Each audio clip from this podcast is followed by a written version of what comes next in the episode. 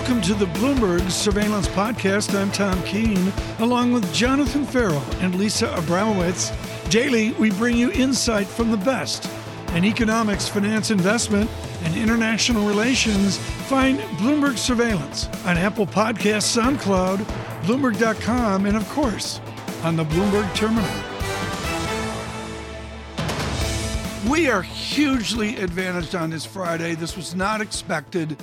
Michael Pyle will join us now. Yes, he is chief economic advisor to the vice president, but far more, this is Mike Pyle, who took all the heritage of Dartmouth economics, think the trade of Douglas Irwin and the rest, even the modern Blanchflower macroeconomic babble, and brought it into a sterling record in Dartmouth economics, including winning the Rockefeller Award, hugely coveted, on to BlackRock, and now again with the vice president. Mike Pyle, thrilled on this day to have you with us. I'm going to go where my Michael McKee is. I'm going to go with Catherine Rampell of The Washington Post is, which is there's got to be talk of price controls for this rampant inflation.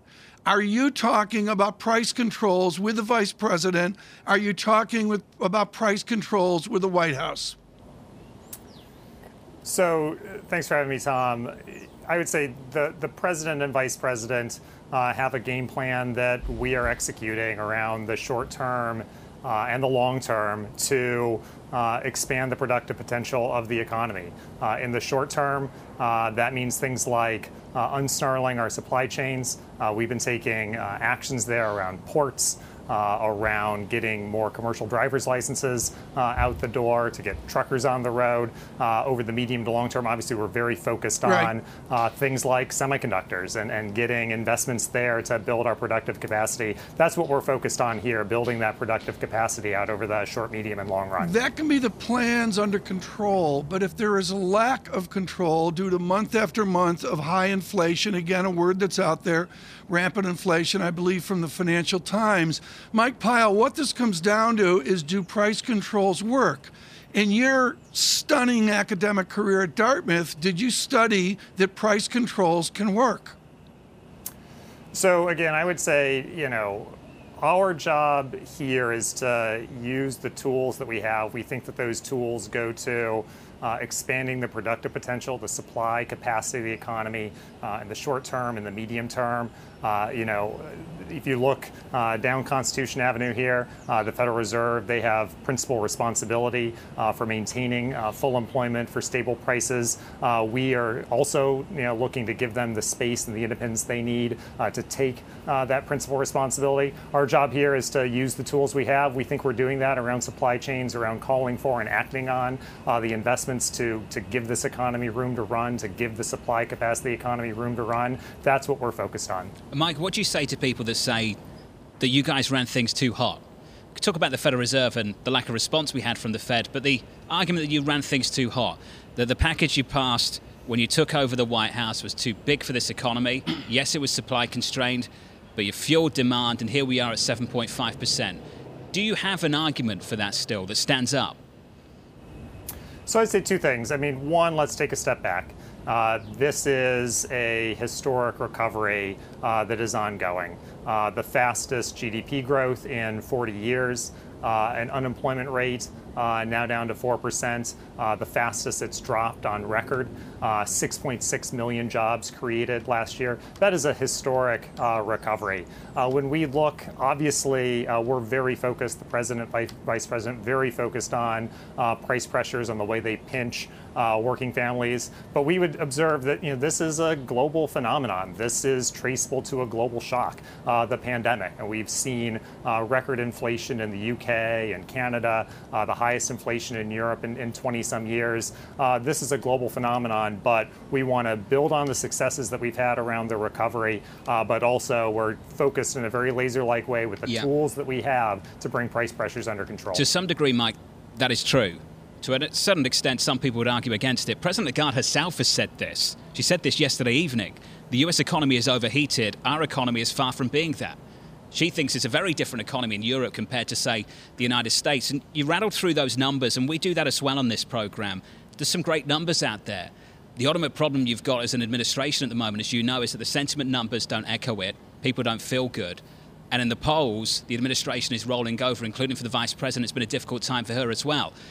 Mike, is time on your side here going into the midterms? Do you think it is? Is the calendar on your side when you look at the inflation and the hope that it decelerates into year end? So I'm the economics guy, not the politics guy, so I'll just go straight to the economics. You know, I think you heard from the president yesterday in his statement after the CPI release. That's something we've been saying for a while. When you look at the vast majority of forecasters out there, whether it's the Fed or the private sector, they do see inflation decelerating meaningfully over the course of 2022. At the same time, we, like they, see the labor market remaining strong. So our expectation is, as we go through 2022, we're going to see ongoing strength in the labor market. We're going to see inflation decelerate. I think you saw the glimmers of that in the CPI print and the jobs print last week, where we saw wages go up by 0.7 month on month. We saw inflation up 0.6. Obviously, that's a firm print, but it was indicative of real wage growth. We think that as we move through the year, that's going to improve as wages stay strong, but inflation comes down. Mike Pyle, thank you. Mike, it's good to catch up, buddy. Chief Economic Advisor to Vice President Kamala Harris.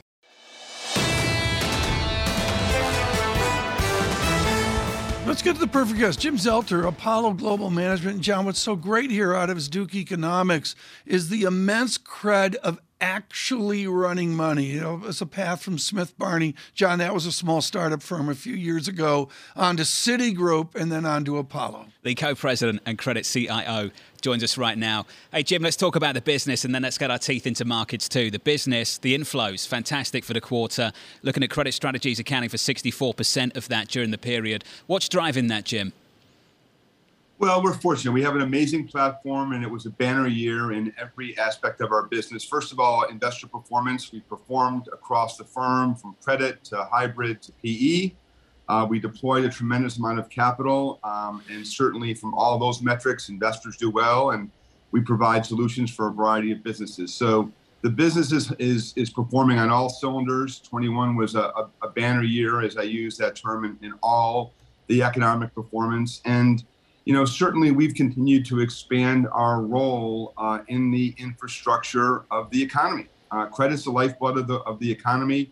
We can talk about a variety of the extension. Last time I was on, we talked about a variety of platforms.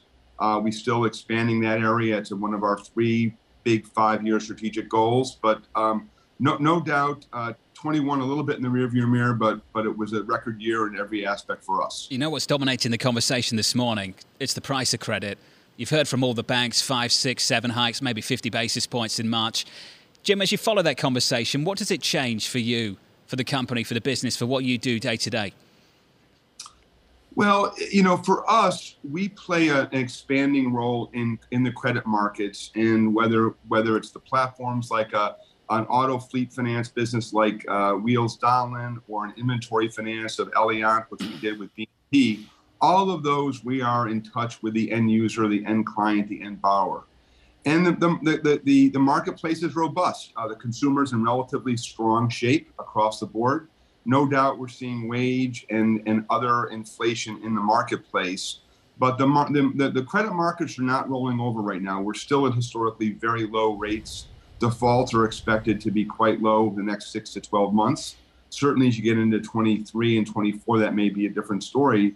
But we're relatively constructive on the underlying economy, which is what you really are investing in when you invest in credit. Jim, you're such a student of Wall Street. I've got to go to the leverage question. Usually when things blow up for Wall Street, American Wall Street, and frankly, global Wall Street, it's this evil thing, leverage. What's the state of your Wall Street right now? Are they exposed with leverage to any interest rate dynamics that we could see? You know, from in my 3+ decades, I'm not seeing on the Wall Street participants of size areas where there's a complete lack of discipline. And if there is aggressive lending, they distribute and syndicate in a manner. So I don't see any areas. Certainly, if you look at the leveraged loan market, the high yield market, with equity valuations so strong, there are a number of participants that talk about, you know, loan to value on enterprise values that are probably at the extreme level of high. But certainly in most of the things in our business, what we do here at Apollo for our investors and for our institutions, we're a senior lender, top of the capital structure. Yeah. We attach it 2 or 3 times, but I'm not seeing the big pothole out there, i.e. housing or leveraged finance, which you saw in 08-09. Within this, then, is the wall of money that's out there. There was a terrific infrastructure announcement of $1 gajillion made a few days ago. I can't remember the details, Jim. It becomes a blur. But how do you adapt to the unlimited alternative investment wall of money that is out there? Well, I think your great question is you evolve. The reality is the world is short duration. And what I mean by that is long dated yield on pension assets. And there's a lot of secular drivers to that, the growing wealth around Asia, the Middle East, Latin America. The pensions are actually in good shape. The rally in the last 2 or 3 years have put many, many pensions around the globe in better shape. And as they get to 100% funded or closer to that, they want to lock in that, and they transfer their equity risk to more income, if you would. So there's no doubt, if you look at how the role of private credit and yield is now a permanent part of investor strategies, your point is well taken that whether it's in Japan when rates are basically zero and Japan Post Bank has north of $2 trillion of assets, they need these type of yield strategies. So what Apollo does well in terms of responding to that with our type of returns, there is an insatiable appetite that exists out there. And all we're doing is we are really putting the capital from our investors at the intersection of borrowers who are in need solutions. So it's a trend. It's great. We're very fortunate coming into a business where every day the backdrop and the technicals and the tsunami actually get better quarter to quarter. Jim, great to catch up, sir. Great quarter 2. Appreciate your time on this market as well. What a fun time for a lot of people. Jim Zelter of Apollo Global Management. With us now, we get lucky. Mark Cabana, the head of US rate strategy at Bank of America Global Research. Mark, Ethan Harris for the economy team came out with the Fed rate call. Said 7 hikes 2 weeks ago. It's non-consensus, it's consensus now, and that's changed quickly. Mark, you oversee the balance sheet side of the call as well. Put it all together for us. What's the team looking for now? So kudos to Ethan. He did have a great call on 7 hikes for this year. The market's now pricing that. It seems like that's rapidly becoming consensus. There are still questions about whether or not the Fed goes 50 in March. We on the rate strategy team have been recommending the client's position for 50. We hit our target on that trade yesterday. And certainly in the market's mind, it seems very likely that the Fed's going to go 50 in March. And who knows, maybe even 50 in May as well. On the balance sheet, we've also been pretty aggressive on the timing of balance sheet reduction in QT. We believe that the balance sheet reduction will start in May, and it'll go pretty aggressively. The Fed will likely have $100 billion caps. Redemption caps on treasuries and mortgages, 60 billion treasuries, 40 billion mortgages, and they'll phase into that over a 3-month period. But while they're phasing into those caps, they're going to allow their bill holdings, of which they have about 325 billion, to roll off immediately. So what this will mean is that the Fed can shrink their balance sheet by over $100 billion straight out of the gate with the bills coming off and those redemption caps gradually phasing in. And according to our numbers, we think that the Fed will see their balance sheet shrink by $1 trillion in 2022. Again, that's $1 trillion in 2022 and another $1 trillion in 2023. So the balance sheet reduction is likely to occur quite rapidly. So the Fed will be tightening not only through rate hikes and the front end of the curve, but they'll also be tightening by adding duration risk back into the market at the back end of the curve with the balance sheet reduction. Mark, stop. Let me jump in. 7 hikes this year. $1 trillion of balance sheet reduction this year. I'm not here to say it's wrong. It's a call. I want to talk about the call. What on earth does the yield curve look like with all of that going on? Flat, maybe inverted by the end of this year. We think that, look, the back end of the curve only has a limited capacity to rise in our view. We actually just revised our 10-year call at the end of the year from 2% to 2.25%, a minor adjustment. But what we're thinking is that, look, the back end of the curve is going to have a hard time rising in the face of tightening financial conditions and presumably concerns about slowing economic growth. That's going to keep the back end anchored. Meanwhile, the Fed's going to be raising rates at the front end pretty aggressively. So we think you're going to be looking at a pancake flat curve, 2s to 30s by the end of the year, with risks that it becomes inverted. And we don't think that the Fed is going to feel terribly bad about that because they have an inflation problem. They need to tighten monetary policy pretty quickly, and they need to tighten beyond neutral in order to slow demand and get control of the inflation issue. So, Mark, if you have an inverted curve forecast by the end of this year, are you calling for recession then in 2023?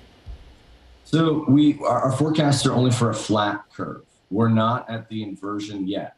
And we're not calling for a recession, but what we are calling for is a gradual slowdown in the economy over the remainder of this year and into next year.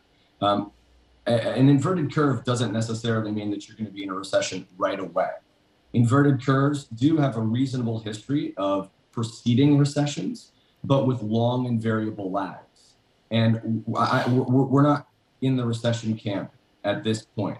But what we are saying is that the Fed has to take policy into a place where it becomes tight in order to deal with the inflation issue. They've got to slow aggregate demand in order to get a handle on inflation. And that means that the curve has to be flat or possibly inverted. Mark, I don't want to front run you or Dr. Harris this morning on what Bank of America is going to suggest here.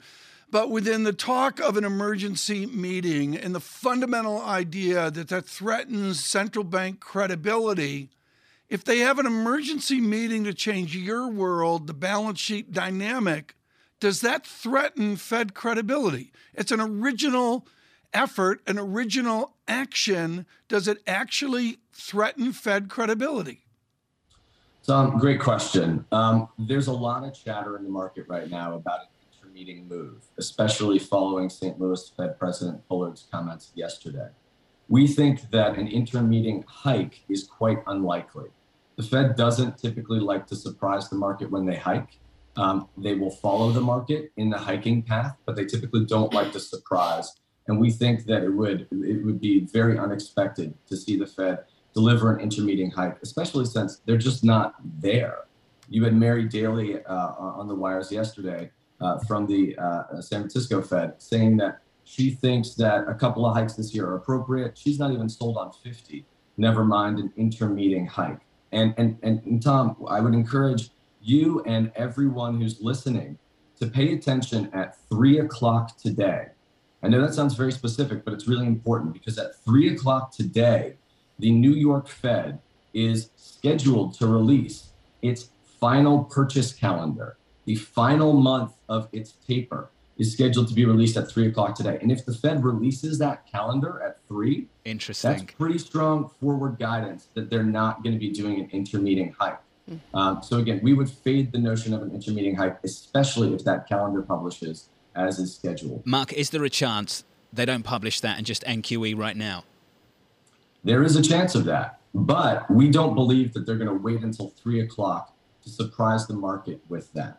We do believe that if they make the decision to end taper early, cold turkey now, they're probably going to tell us soon, like within the next couple of hours.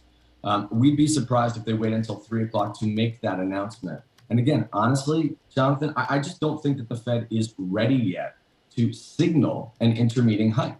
And that means that they're probably going to publish the calendar at 3 o'clock.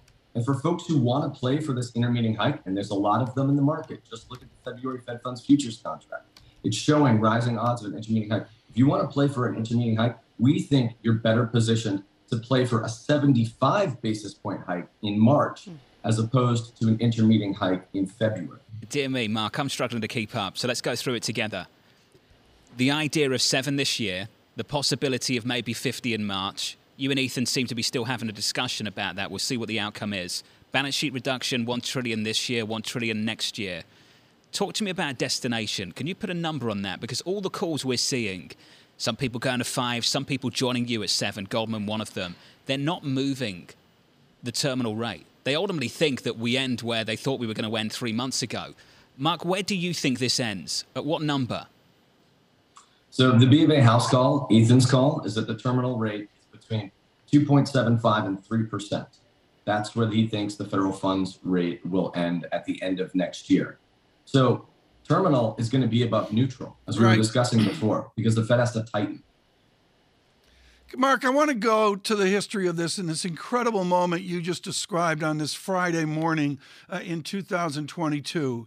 The late Alan Meltzer of Carnegie Mellon wrote an important essay 4 years before he died, this in 2013, where he was scathing, as you would expect from the conservative, over quantitative quicksand. The Fed's got to deal with a quantitative quicksand right now. Are you suggesting we could see action as early as this morning to delay or dismiss the New York Fed action this afternoon? It's certainly being talked about in the market. The chatter around this was very, very high from our clients on the trading floor at B of A yesterday. There's a buzz about that in the market, really following St. Louis Fed President Bullard's comments yesterday. But to us, look, this 3 o'clock announcement is a very strong signal. It's very strong forward guidance. If it comes out as expected, then they're not going to go intermeeting. But if it doesn't, then the odds of that intermeeting potential hike are going to go up meaningfully. We think the intermeeting hike is a fade. And again, if you want a position for that, for a more aggressive Fed, we think you're better off paid March FOMC OIS and maybe driving the Fed to go 75 in their first hike. Mark Cabana, just unreal. And I wish I could take this through the morning. Just fantastic. Mark Cabana there of Bank of America.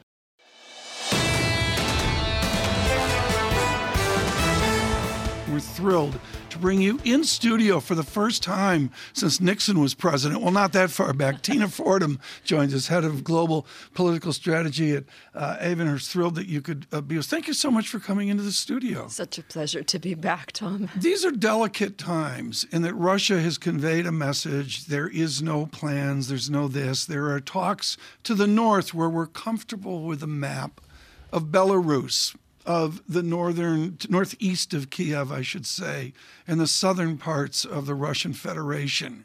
You have the courage to go the other way and look south to the naval reality of the Black Sea. Into this weekend, what do we need to know about Russia and Ukraine, Ukraine and Russia and the Black Sea? Thanks, Tom. It's a very important conversation, and I've been talking to investors here in New York and also in London, where I'm based. And the memo is becoming more clear on what might happen next. New military exercises have started. They're meant to last for 10 days. Russia has been very careful to control the narrative and always position its moves as within its power. As a sovereign nation, the troops are stationed, of course, on the Russian side of the Ukrainian border and in Belarus. But to block Ukraine's Black Sea access would be regarded as an act of war. And we had strong comments from President Biden warning U.S. citizens to leave Ukraine. The tensions are going to ratchet up over the next, the remaining 8 days of these so-called military exercises. There's so many ways to go here, but in the limited time we have, and Gina Martin Adams wants to get in as well, I would think of James Stravitas with his NATO experience, his Annapolis experience as well. Do we have the capability of showing the flag in the Black Sea in support of Ukraine? That's one question. Another question is whether it be a good idea. And in his NATO capacity, of course, James wouldn't make these comments, but you're starting to hear more people articulating Putin's view, which is that NATO's eastward expansion is aggressive, that this is provocative. And what this is all about, really, what Putin's doing is testing the post-war settlement that says that he should be able to operate in his neighborhood. So Russia believes in sovereignty, except when it comes to Ukraine. Tina, the natural tendency of the market is to extrapolate any behavior and look for next steps. So my question for you is really, what would be next? Presuming we do ultimately get an invasion of Ukraine, what will Russia do to follow that up? Is that the end? Is Ukraine really the grand prize here, or is there something bigger that we should be worried about? Well, I wouldn't be so quick to assume that we are going to see an invasion of Ukraine, right? What we can say is all the preparations are in place for a regional war in Ukraine. That's not the same thing as saying it's inevitable. So I do take issue somewhat with those suggesting that that this is going to happen. And that's because I think that Putin has already managed to achieve quite a bit. You know, we just talked about how he's got more mind share for the Russian position, that it should be able to do what it wants in its neighborhood without interference and these kinds of things, the idea that NATO should be clearer about its position. So de-escalation on Russia's terms is not impossible, right? Tina, I want to talk about what we talked to the wonderful Angela Stent. Of course, her book, Putin's World, is absolutely definitive. And she moved on, as you've moved on, to a larger global analysis. I'm going to go to Yalta. This was a few years ago, again, on the bottom side of Ukraine, at the time completely identified with Joseph Stalin, FDR, and Winston Churchill. And Professor Stent makes very clear that we're leading to some new structure of a tripolar world, of the United States, of Putin and Russia, and of an ascendant China as well. Explain the delicacies of the new Russia-China relationship. Sure. Well, huge respect for Angela Stent, of course, and I share that analysis. We've not been in the bipolar world for a long time. I'm not sure that I'm ready to think about a tripolar world. Russia is a spoiler. Right, it has nuclear weapons capability. It has a UN Security Council seat, so it's a powerful diminishing state. But really, it is a spoiler. It's a disruptor. China and the U.S., the whole Thucydides trap that lots of people talk about is another question. But what has changed since the statement at the Olympics is a more overt kind of cooperation between Russia and China. That's important, for example, for the future of the monetary system, creating parallel institutions. I mean, it's not right to focus merely on the military manifestation of this power relationship. China speaking up, saying that Russia should be allowed to do what it wants, of course, relates to Taiwan as well. Oh. We were scheduled for a 3-hour conversation, but I'm told we can't continue the conversation. Thank you so much for coming in. Please come again as well. And we look forward on Surveillance, of course, to seeing you in our London studio. Tina Fordham with Avonhurst, and I really can't say enough about the perspective she's given us over the last number of days. This is the Bloomberg Surveillance Podcast. Thanks for listening. Join us live weekdays from 7 to 10 a.m. Eastern on Bloomberg Radio and on Bloomberg Television each day from 6 to 9 a.m. for insight from the best in economics, finance, investment, and international relations. And subscribe to the Surveillance Podcast on Apple Podcasts, SoundCloud, Bloomberg.com, and of course, on the terminal. I'm Tom Keene, and this is Bloomberg.